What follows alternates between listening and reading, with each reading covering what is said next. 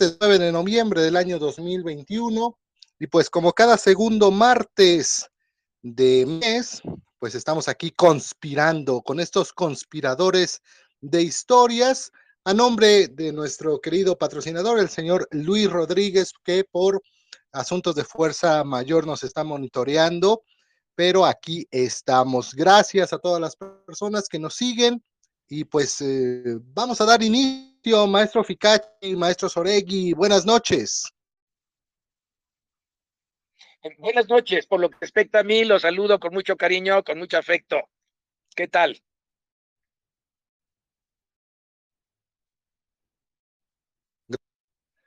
Se está escucho, no escucho nada.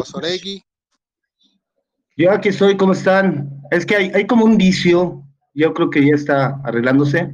¿Yo me escucho bien? Te escucho, te escucho perfectamente, maestro Soregui. Buenas noches. Hola. Todo muy bien, muy excelente. Y bueno, damos la bienvenida a la gente que se está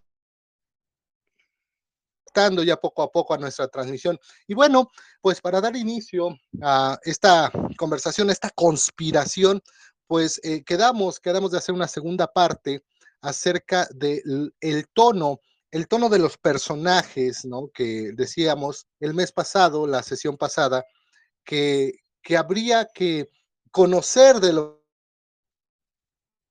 que estamos escribiendo, es decir, eh, muchas veces cuando escribimos teatro, e incluso, incluso no solamente teatro, sino también cuentos o novelas, pues eh, uno como escritor, maestro Fiachi, maestro Soregui, tiene que ser muy correcto al elegir la forma, el desenvolvimiento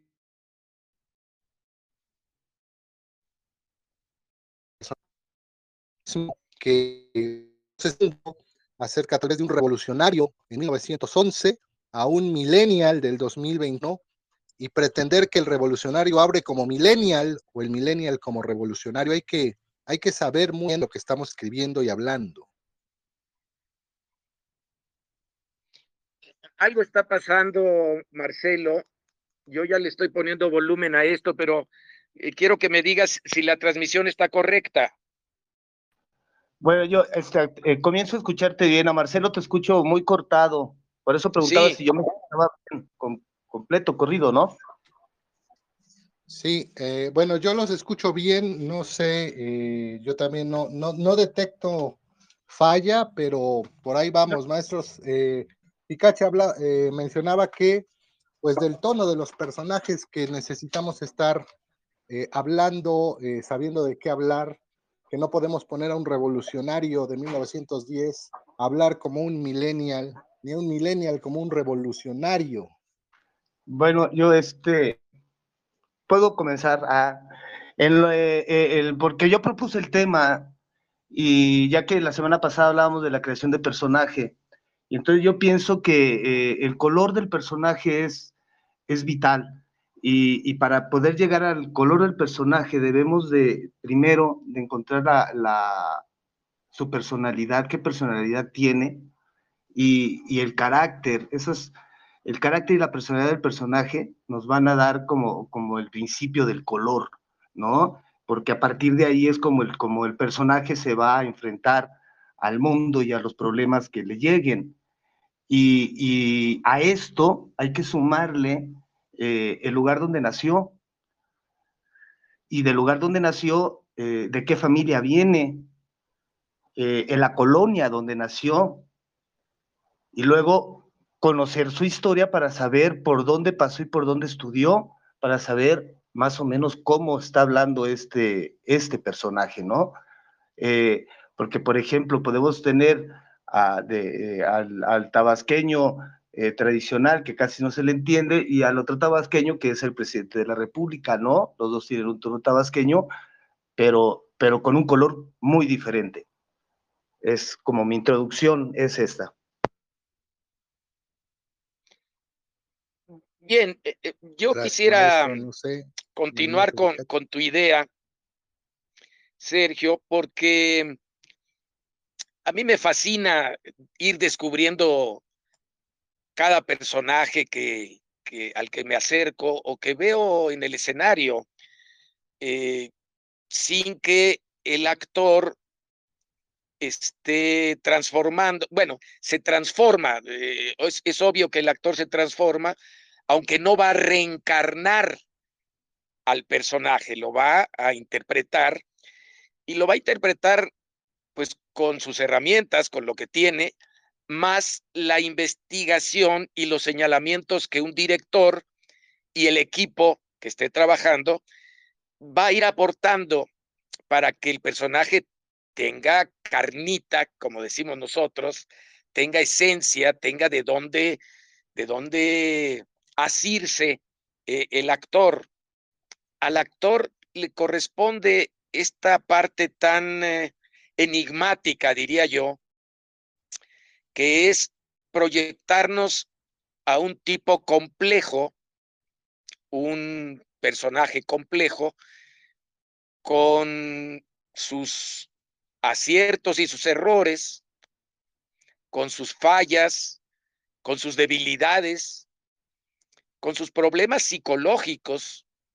Y todo esto efectivamente tiene que ver con planteamientos que se ha hecho el dramaturgo para sorprendernos inclusive, para sorprendernos, para que no sean personajes lineales y ese color del que estamos hablando tenga sus, eh, sus tonos más altos, sus tonos bajos, sus, y me refiero al color justamente, ¿eh? sus brillos y, y su decadencia, si es necesario mostrarla. Hace poco vi un capítulo de una de estas series de Netflix ya pasadas, ya de, algunos años, una serie que se llama Dinastía. Y ahí aparece un personaje interesante que le da un giro a toda la historia, que es un hijo que fue secuestrado por determinado tiempo y ya adulto vuelve con sus padres naturales, con sus padres biológicos, y se comporta de determinada manera. Y en una escena en donde él está hablando con su madre biológica, de pronto la toma del cuello y la lleva hasta una chimenea que está que está con fuego y le quema la cara, la, la, desfigura a su propia madre. Y esto le da un giro totalmente diferente al planteamiento de los escritores, del pool de escritores, y quien lo haya propuesto así, pues tuvo su tuvo sus argumentos. En efecto, esta serie tiene momentos en que se cae y que uno quiere dejar de verla porque pierden esencia los personajes. Van eh, zigzagueando entre la bondad, la venganza, la obsesión por el dinero, el amor, el amor fingido, etcétera. Y esta escena de las que le estoy hablando, de las que la que le estoy diciendo a ustedes, me hizo que volviera yo a tener interés en la en la en la serie y y en efecto, ese personaje empieza a tener un protagonismo muy interesante que convierte la, serie en algo atractivo. ¿Por qué me quiero referir a esta escena particularmente? Porque ese personaje, para mi gusto, hubiera pasado casi desapercibido. Vuelve a su casa, sus padres lo reciben con cariño, se encuentra con una hermana que es, que, tiene un carácter muy difícil, que es muy conflictiva, y no hubiera pasado gran cosa, él se ubica en su nueva familia y se acabó. Pero ¿qué sucede cuando hace esta acción de atacar a su propia madre? Le da un giro totalmente diferente a la obra, a la, a la serie. Y esto es lo que resulta atractivo en la construcción de cualquier personaje. Soltar la idea de que va a ser lineal y que sin embargo puede sorprendernos. Doy la palabra ahora a Marcelo.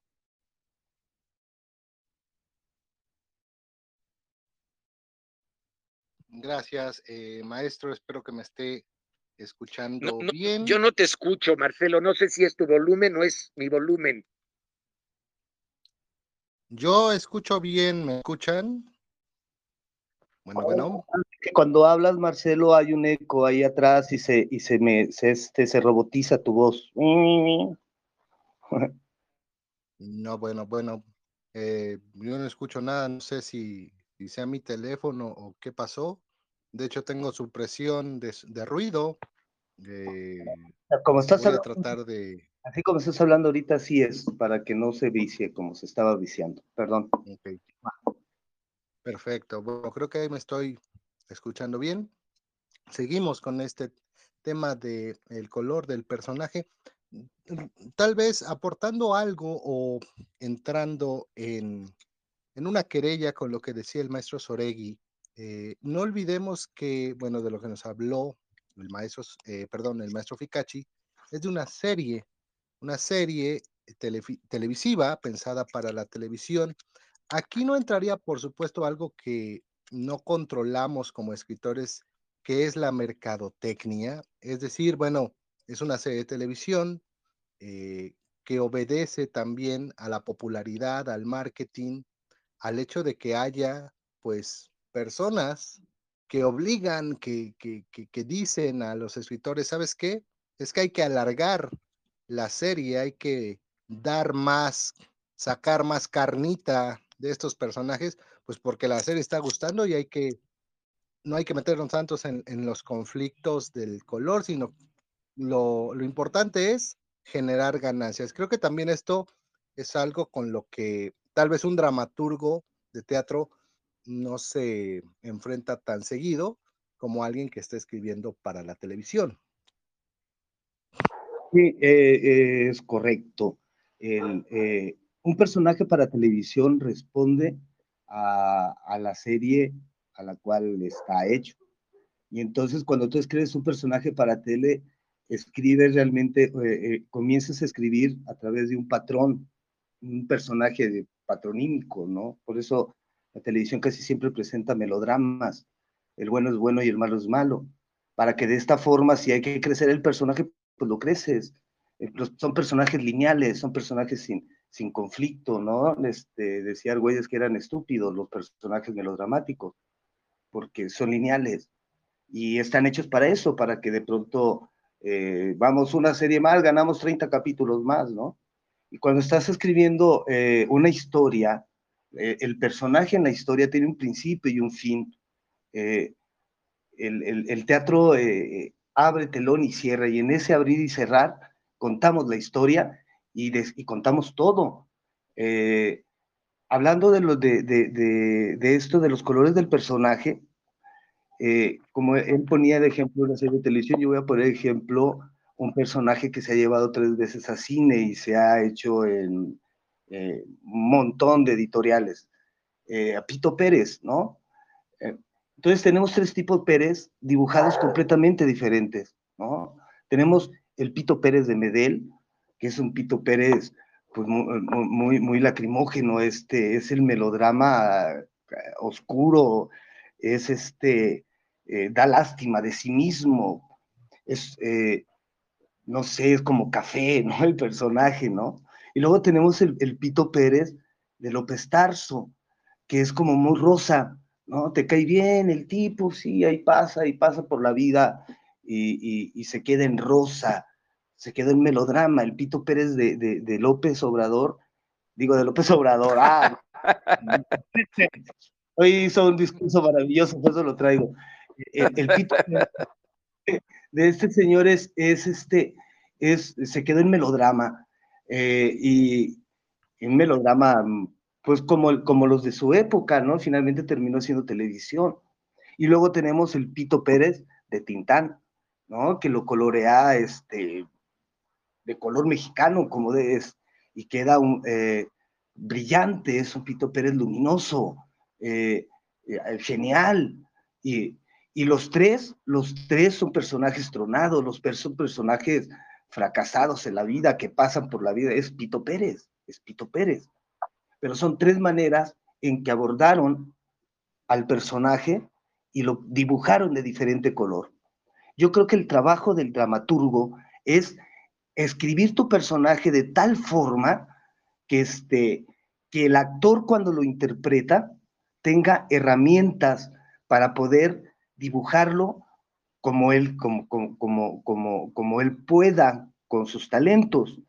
Y entre más herramientas le des al actor, entre más información le des al actor, eh, tu personaje va a quedar mejor dibujado. Y la única forma en que tenemos de pasar al actor y al, y al público eh, los antecedentes de nuestro personaje en teatro es a través del discurso. Entonces, en el discurso tenemos que ir contando la historia de nuestro personaje para que se entienda por qué nuestro personaje eh, habla de tal forma, por qué tartamudea, eh, por qué habla despacio, por qué habla lento, por qué habla en pausas, y todo eso, todo lo que va coloreando, ¿no?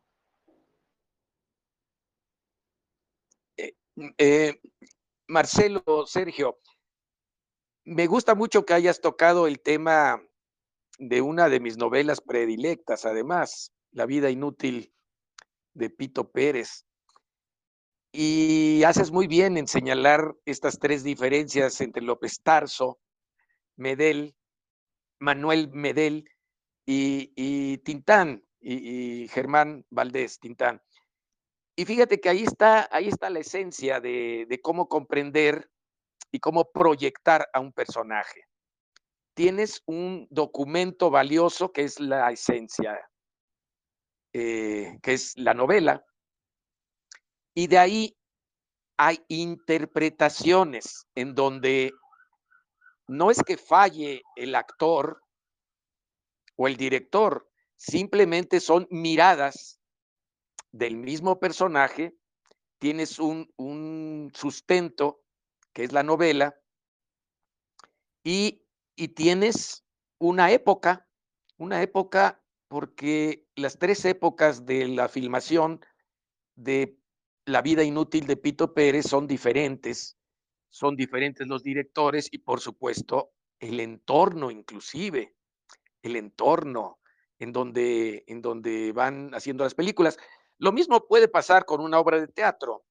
Yo creo que les decía hace poco en una conversación, en una de las conversaciones que hemos tenido, que José Solé le dio a Yago en su Otelo de Shakespeare, le dio a Yago tal peso que convirtió la tragedia del Moro de Venecia, la convirtió en una comedia.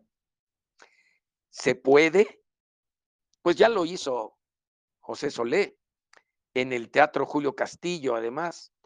Y podemos no estar de acuerdo con su, con su mirada, pero de alguna forma logró que este actor eh, Martínez, este, se me va ahorita el nombre, perdón, Mario Iván, Mario Iván Martínez, es mi tocayo y se me estaba olvidando, que Mario Iván Martínez eh, enfocar al personaje como una comedia dentro, dentro, dentro de los cánones de una, de una comedia. Eh, si les di el ejemplo, repito, de este momento de la serie televisiva, es porque el personaje dejó de ser lineal. Se apartó totalmente de, de las acciones que se venían proponiendo para otros personajes y cometió además un acto, una acción, y eh, también recordemos que las acciones van definiendo al personaje, no solamente su vida psicológica, sino sus acciones. Y, la acción que, tiene este, este fulano es de tal manera contrastada con su anterior proceso que nos, nos vuelve a asir la, la, eh, mm, la, atención, sea un personaje de teatro, sea un personaje de televisión o sea un personaje eh, de, de una proyección cinematográfica. Esto me gusta de los personajes. Esto lo aprendí además de Sergio Magaña, en donde, eh, eh, con algunos personajes que sorprenden, que van enamorando al espectador y que de pronto tienen una actitud que uno no esperaría, que es un contraste con lo que venían presentando. En fin, son una característica de un buen personaje, es poliformo. Esto, esto lo dicen algunos teóricos, en que esos son los personajes que nos deben de, de enamorar. Bueno, Marcelo o Sergio, adelante. Gracias, maestro Ficachi. Verdaderamente es interesante el hecho de poder tener todas estas visiones. Por supuesto, eh, incluso yo, eh, hemos hablado aquí de, Pito Pérez, de estas tres versiones, pero bueno, versiones a nivel provincia hay infinidad. Eh, tan solo Aquí en Puebla yo recuerdo la interpretación de una persona, don Fortunato Díaz, que es una persona que tiene aquí un teatro en Puebla, que bueno, eh, y, muchas otras más que han dado color diferente a este tipo de personajes, ¿no? Eh, hablamos de tres, pero hay infinidad. Lo que, lo que retomo de los comentarios, sobre todo del maestro Soregui, en cuestión del color ¿no? de, de nuestros personajes. Aquí va una pregunta tal vez para todos nosotros. ¿Será posible que también nuestros personajes, el color de nuestros personajes, la creación de nuestros personajes, sean productos, sean hijos de nuestro tiempo? Es decir, pues yo tal vez pueda aprender cómo, cómo hablan, las personas de mi tiempo, pero soy hijo de mi tiempo. ¿Cómo lograr este color para personajes que no fueron de nuestro tiempo, tal vez un periodo isabelino? ¿O cómo imaginamos el color de alguien del futuro? Aquí sería el reto para el dramaturgo, pero que también tiene mucha influencia el director. Sí, eh, antes de tomar ese tema, voy a retomar un poco el de que tomó Mario sobre el trabajo que hizo el maestro Solé con la tragedia de Shakespeare, ¿no? Este, eh, él hizo algo eh, que sostiene Luisa Josefina Hernández, ¿no? Y que también es la escuela más o menos que yo practico, ¿no? Eh, la farsa es un tratamiento al género, no es un género. Y entonces de esta forma yo puedo hacer una tragedia fársica, llevar la tragedia a la farsa, que yo pienso que fue lo que intentó hacer el maestro Solé en esa apuesta, ¿no? Que, yo también tuve la oportunidad de verla. Entonces, eh, nada más es así como puntualizar lo que yo pienso que sucedió en esa apuesta. Eh, no creo que haya transgredido ni siquiera el texto, ¿no? era la puesta en escena, la propuesta era hacer fársico, hacerla fársica, ¿no? Llevarla a la farsa, que no es a la comedia. Siguió siendo una tragedia, pero lo llevó a la farsa, ¿no? Algo así como, como el, este tiempo violento, ¿no? Que es una tragedia fársica, ¿no? Eh, y, y, hablé de estas tres puestas de, porque son de, son las de cine, ¿no? Y son, todo el mundo los conocemos, ¿no? Todos hemos visto a, a diferentes Pito Pérez. Y yo pienso que no, cuando uno escribe, escribes desde tu tiempo y escribes eh, aún el historiador, aún el historiador cuando está tratando de escribir la historia, desarrollando los hechos, lo está escribiendo a partir del tiempo donde él lo está escribiendo. Si yo escribo eh, sobre López Obrador a partir de hoy, pues yo voy a escribir mi tiempo y mi vivencia, ¿no? Ya, fíjate cómo me engañó el inconsciente hace rato, ¿no?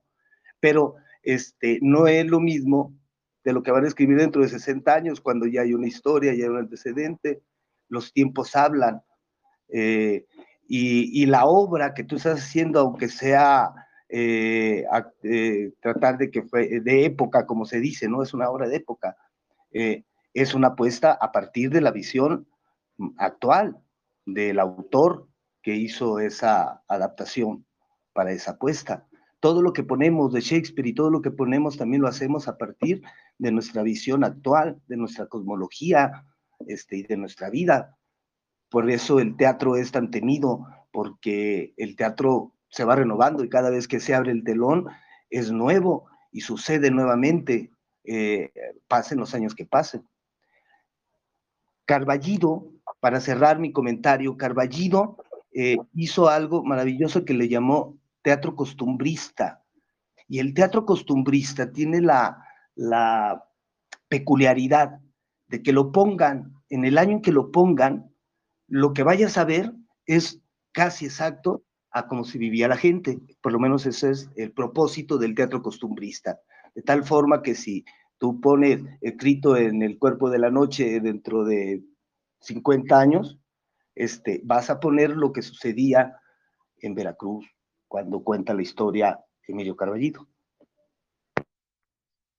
Sí, eh, voy a hacerles un comentario sobre una obra que yo dirigí hace algún tiempo, porque rescaté a un dramaturgo, un, sí, un dramaturgo, poeta tabasqueño justamente, de, de fines del siglo XIX y principios del siglo XX, Límbano Correa Merino, un hombre poco conocido o quizá desconocido totalmente. Su obra Nube que pasa me atrajo enormemente por lo bien construida que estaba, que está, y es, es, es una chica el personaje es un monólogo, una joven de 1908, 1908, que está molesta porque su novio la intentó besar en público. Y todo su argumento es de haberse sentido ofendida porque este joven intentó besarla en público. Entonces me gustó como para incluirla en un trabajo donde una sola actriz, una actriz, hiciera el papel en 1908, vestuario, y respetando de pe a pa todo el poema, es un poema dramático, y, lo hizo Xochitl de la Concha, una, una actriz con quien he trabajado otras cosas ya. Y yo le propuse a Xochitl que fuese la jovencita de 1908 y yo le escribí una obra en 2008, es decir, 100 años después. ¿Qué pasaría con una joven similar que se enfrenta a un público y que está ofendida? Pero ¿por qué está ofendida?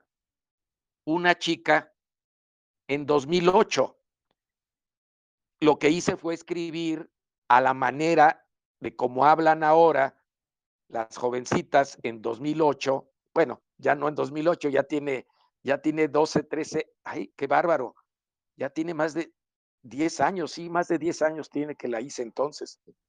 Ya va para 15. Ya va para 15. ¿Cómo, de qué se ofendería una joven, un personaje femenino por haber sido, por, por tener una, una, reacción contra su novio. No llegué a la ¿Perdón? Ahora se ofenden de todo. Ahora, pero son, son 15 años distintos, son 15 años de diferencia, como ya lo notaste. Y lo que puse fue que su novio lo que quería era tener el amor con ella, tener una relación sexual sin condón, lo cual funcionó estupendamente porque el público estaba perfectamente entendiendo la diferencia entre 1908 con una terminología propia de la época, con un acercamiento al autor Límbano Correa Merino, totalmente desconocido, y un Mario Ficacci que hace, que toma la esencia de la obra de 1908 y la pone 100 años después. Así se llama la obra ahora. Eh, dos mujeres un siglo. Y fue muy interesante experimento que además lo hizo formidablemente Xochitl, porque Xochitl es una mujer moderna. Y dejamos de hacer la obra, dejamos de hacer la obra porque Xochitl se, se embarazó. o sea que dejó de, dejó de usar condón su marido y la embarazó y nos daba mucha risa que era el, el, personaje de 2008 que, que finalmente cede ante el novio o el marido y tienen un hijo. Así que estoy de acuerdo con que nos tenemos que ajustar a las propuestas que nosotros mismos hacemos en época y relacionado con una vida interior de cada personaje.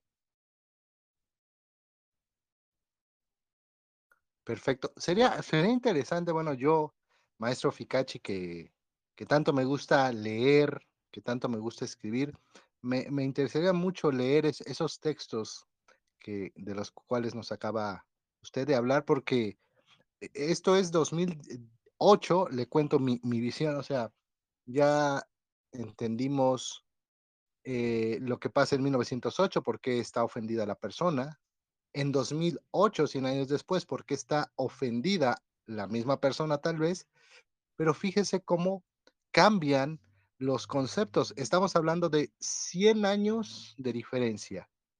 Yo, ahorita que estaba escuchándolo, eh, me puse a pensar, 2008, vamos a llegar a lo mejor a 2028, es decir, solo han pasado 20 años y lo que yo escribiría de 2008 a 2028 de por qué ahora la mujer está ofendida con su novio en el 2028 sería porque el novio no la deja a la novia tener relaciones con una mujer. La mujer quiere tener relaciones con una mujer y el novio no la deja en el 2028. O sea, ya otros conceptos, ¿no? Eh, sí, eh, bueno, eh, echar la moneda al aire con estas diferencias del, tiempo es interesante, sin lugar a dudas. Es una, es una jugarreta que nos podemos dar el gusto de hacerla porque, porque tenemos toda la libertad. tenemos toda la libertad. Y un trabajo de la imaginación ahí. Por supuesto. Un excelente, además, este ejercicio, ¿eh? Te lo voy a pasar, este Marcelo, porque eh, inclusive la tengo grabada, gustó muchísimo, tuvo, tuvo uh, un par de temporadas y, hace poco hablé con Xochitl, me decía, es que debemos de volverla a poner porque sigue siendo vigente. Y, ella jugaba con abanico, con eh, estos este, que se llamaban impertinentes, se llamaban impertinentes, los, pequeños, eh, pequeños catalejos en, el teatro, se, llamaban así, y, logramos, logramos crear la época, de verdad, con un vestuario de diseño muy, muy correcto y un peinado muy, muy apropiado.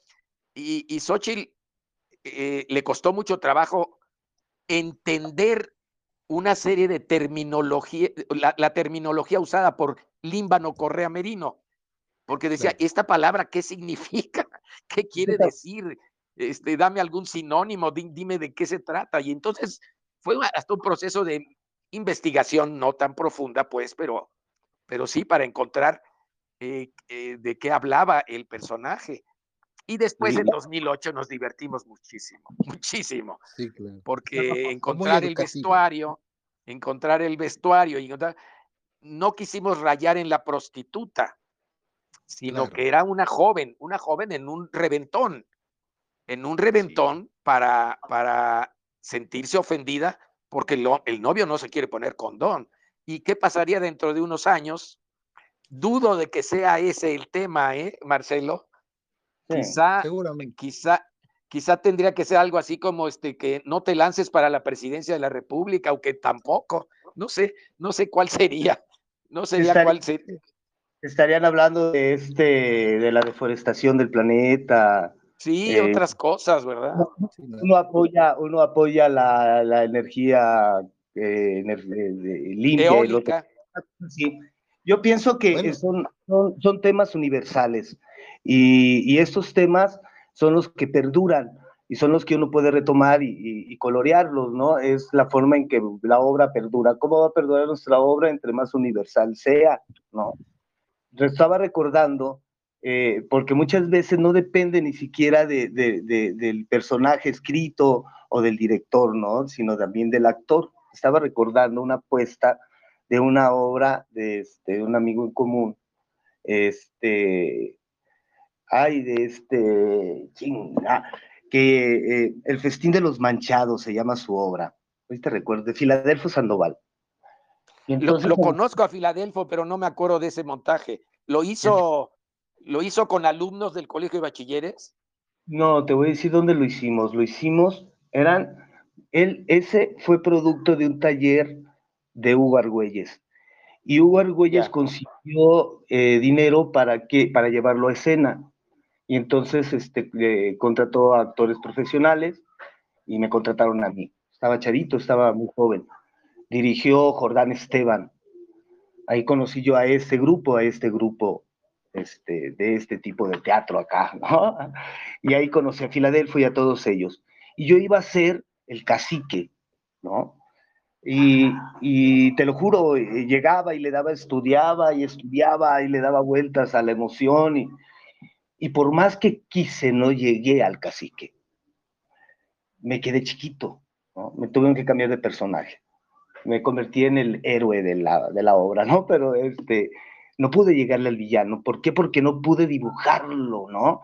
Porque me faltaba emociones que yo no conocía que tenía ese personaje.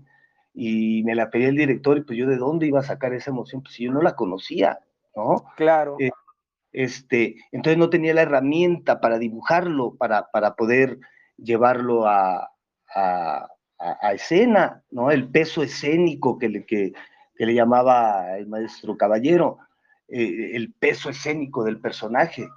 Eh, quizá ahora lo podría representar muy bien, soy un villano maravilloso en la vida real.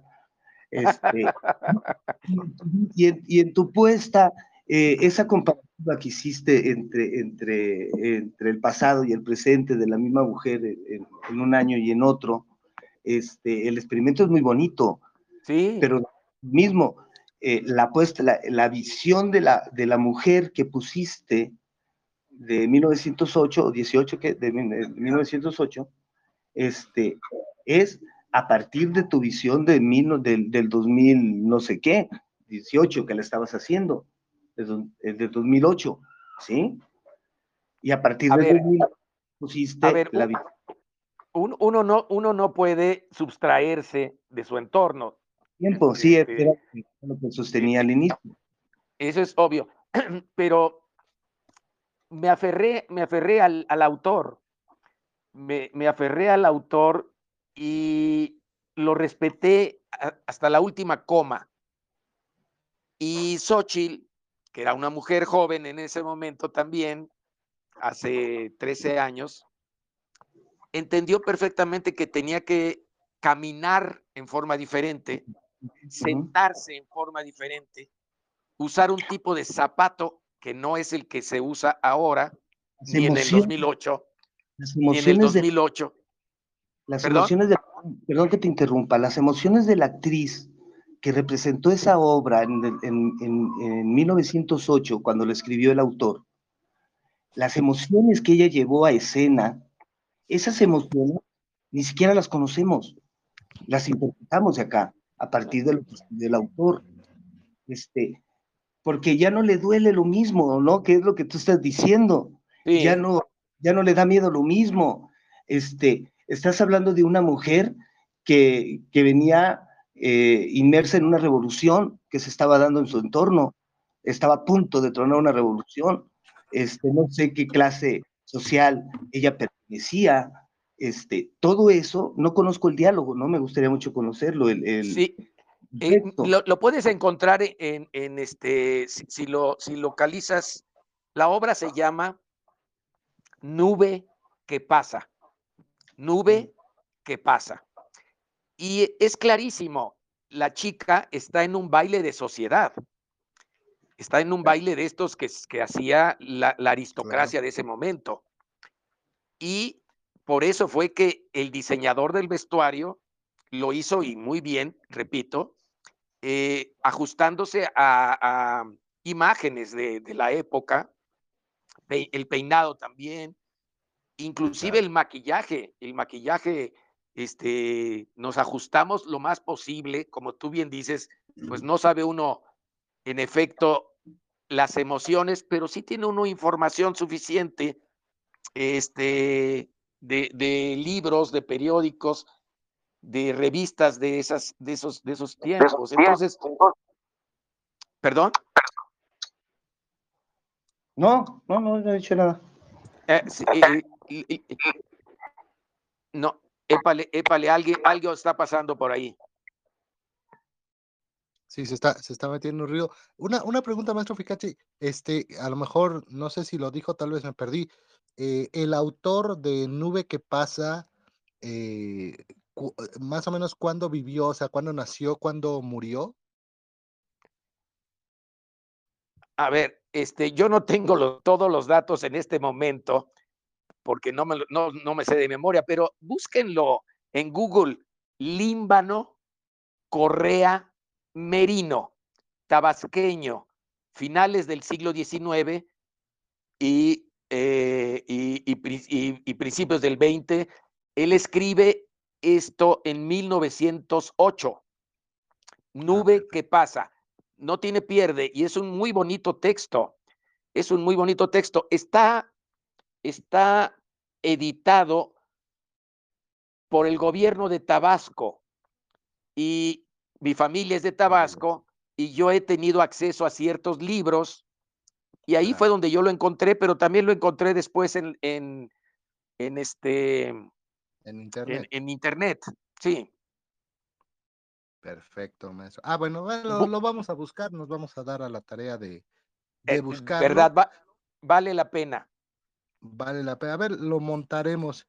Y bueno, eh, para todas las personas que nos están escuchando, por supuesto, que se han unido, que nos están viendo, que nos están escuchando, les recordamos que Conspiradores de Historias es el segundo martes de cada mes ya por adelantado, ah, por aquí estuvimos eh, hablando de que en diciembre, que será nuestra última transmisión del año, tendríamos una, una especial hablando de, pastorelas, que también pues es un tema bastante interesante, bastante importante y que hablando también con el maestro Soregui, determinamos que es un, es un texto, es una especie de texto que se da prácticamente solo en México. Yo que tengo la oportunidad de conocer amigos colombianos de teatro, sudamericanos, centroamericanos, no, vaya, cuando le dices pastorela, no entienden de lo que habla, entonces buscaremos hablar en diciembre de esto. Mientras tanto, pues, eh, maestro Soregui, maestro Ficachi, estamos ya entrando a la recta final de esta transmisión el día de hoy. No sé eh, si tengamos algún comentario para cerrar este tema, el color del personaje. Sergio. Sí, eh, pues bueno, ya para, para, cerrar, cuando estemos creando un personaje, cuando lo estemos escribiendo, eh, ya ah, de lo que habíamos hablado, piensas en la historia, la historia te da, te dice cuáles personajes requieres para poder contar la historia, y entonces ya cuando, cuando vas formando el personaje, lo primero que tenemos que hacer es eh, imaginar, que bueno, eso es, mi, eso es lo que yo creo, imaginar el carácter y su personalidad, de dónde vino y, qué y, y, hacia dónde va, o sea, hacia dónde va nuestra historia. Eh, entre más color le metamos a nuestro personaje, más real nos va a quedar eh, y para lograr esto hay que salirse a la calle, hay que salirse, hay que escuchar, hay que llevar una libretita para ir anotando frases, ir anotando eh, ideas, eh, colores, o sea, lo que uno ve en, el, en, los tendederos, la forma en cómo tienden la, ropa las mujeres de, de, determinado barrio, este, todo eso hay que escribirlo porque son las cosas que, las herramientas que vamos a tener para poder escribir nuestro personaje y que nuestro personaje sea eh, lo más verdadero que se pueda. independientemente del género que estemos tratando, ¿no? Eh, los personajes son verdaderos, dice Pirandello, sufren, lloran, gozan, desean, y, eh, por eso, a diferencia del escritor de televisión, ¿no? Uno no puede decirle al personaje, no, todavía no te mueras, quédate tres capítulos más, ¿no? El personaje se muere y se muere. Eh, aunque uno quiera llevarlo más allá, eh, cuando uno lo está escribiendo, hay que tratar de que el personaje sea él lo más que se pueda. Y esta, la única forma de llegar es a través de la investigación. Y, y la investigación es afuera, en la calle, viviendo, viviendo. Si van a escribir, si te vas a dedicar a escribir, hay que vivir, porque no puedes escribir algo que no conoces. Ese es como mi cierre del día de hoy. Y los esperamos para el diciembre, para la pastorela. Va a estar bonito. Ya tuvimos una discusión ahí, Marcelo y yo. Bueno, pues eh, muy bien, Sergio, muy bien. Eh, yo siento que hay una, mm, un rechazo a esto de escribir para la televisión, pero bueno, eh, a lo mejor es una percepción equivocada de mi parte. Yo no he escrito para televisión, eh, pero respeto a los que hacen el esfuerzo y Alejandro Licona es uno de ellos, que sostiene ciertos personajes en ciertas historias y demás, y merece todo mi respeto eh, el maestro Licona. Pero veo que además tienes la escuela también de Emilio Carballido, en un curso que, que nos dio al grupo Contigo América, Emilio Carballido subrayaba lo que acabas de mencionar. El que va a escribir debe de sentirse libre para llevar una libretita siempre preparado para escribir alguna anécdota, algún detalle note de, de cómo se viste, de cómo habla, de cómo se expresa, de la forma en que se sienta un personaje. Eso lo aprendí leyendo, por supuesto, pero, pero lo confirmó el maestro Carballido a nosotros y, nos, y, nos contó una anécdota que se las, voy a, se las voy a compartir si me permiten. Llegó un momento en que Emilio ya solamente era movido gracias a una silla de ruedas y, y lo, lo, impulsaba Héctor, su, su, compañero de vida. Y eh, en alguna ciudad en la que estaba, quizá Venezuela, quizá Buenos Aires, no lo, no lo recuerdo, eh, lo llevaban en el pasillo de un hotel, lo llevaban empujando en el pasillo de un hotel, y de pronto Emilio le pidió a Héctor, que lo estaba, repito, llevando con la silla de ruedas, que lo detuviera frente, eh, este, frente a, un, a, la, a la puerta de una habitación del hotel en donde se estaba llevando a cabo un enfrentamiento entre un matrimonio, entre una mujer y un hombre, gritándose, y Emilio le dijo a Héctor, detente porque quiero escuchar. Y Héctor le dijo, no seas curioso y esto no te incumbe. Y le dijo, vete al cuarto si quieres, pero me dejas a mí a que yo siga escuchando la pelea entre estos dos, entre este matrimonio. Y ese es cierto, así lo hacía Emilio. Emilio tenía un carácter particular y una improvisación que habría que retomar siempre. Nosotros debemos de darle cierta libertad a los personajes, eso es, eso es sano, no considerarlos monolíticos, sino que nos sorprendan también esos personajes, así como el propio Emilio sorprendió a su pareja diciéndole, a mí déjame escuchar, porque de aquí sale seguramente una obra. Y a eso hay que estar atentos, a que los personajes se nos presenten en el metrobús, en un jardín, en un restaurante o en la entrada de un cine. Y que no sean monolíticos, repito, que nos que tengan cierto aire de libertad y que nos sorprendan. Son los personajes más vivos.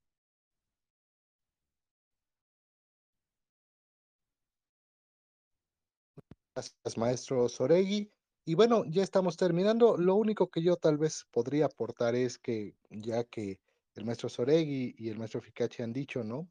que siempre llevemos una libretita y estar atentos a nuestro entorno. También estar atentos, incluso si queremos empezar a nuestra propia familia, ¿no? Nuestro Uy, sí. padre, nuestra madre, nuestros tíos, nuestros primos. O sea, desde ahí creo que ahí ya no necesitamos libretitas. Si vives toda la vida con tu familia, sabrás que hay personajazos. Así es que también desde la familia se pueden empezar a crear verdaderos personajes que trascienden las fronteras. Pues bueno, eh, a todas las personas que nos escucharon en Conspiradores de Historias este día martes, les agradecemos Gracias al maestro Soregui desde Jalisco, al maestro Ficachi desde Ciudad de México, un servidor Marcelo desde Puebla y por supuesto agradeciendo siempre a Puerta Escénica, el portal puertaescénica.com y a Luis Rodríguez, un saludo a la distancia. A todas las personas que pues se conectaron con nosotros, muchas gracias y nos estaremos viendo en nuestro último programa del 2021 en diciembre, el segundo martes de diciembre. Gracias a todos y excelente noche. Buenas, Buenas noches. noches.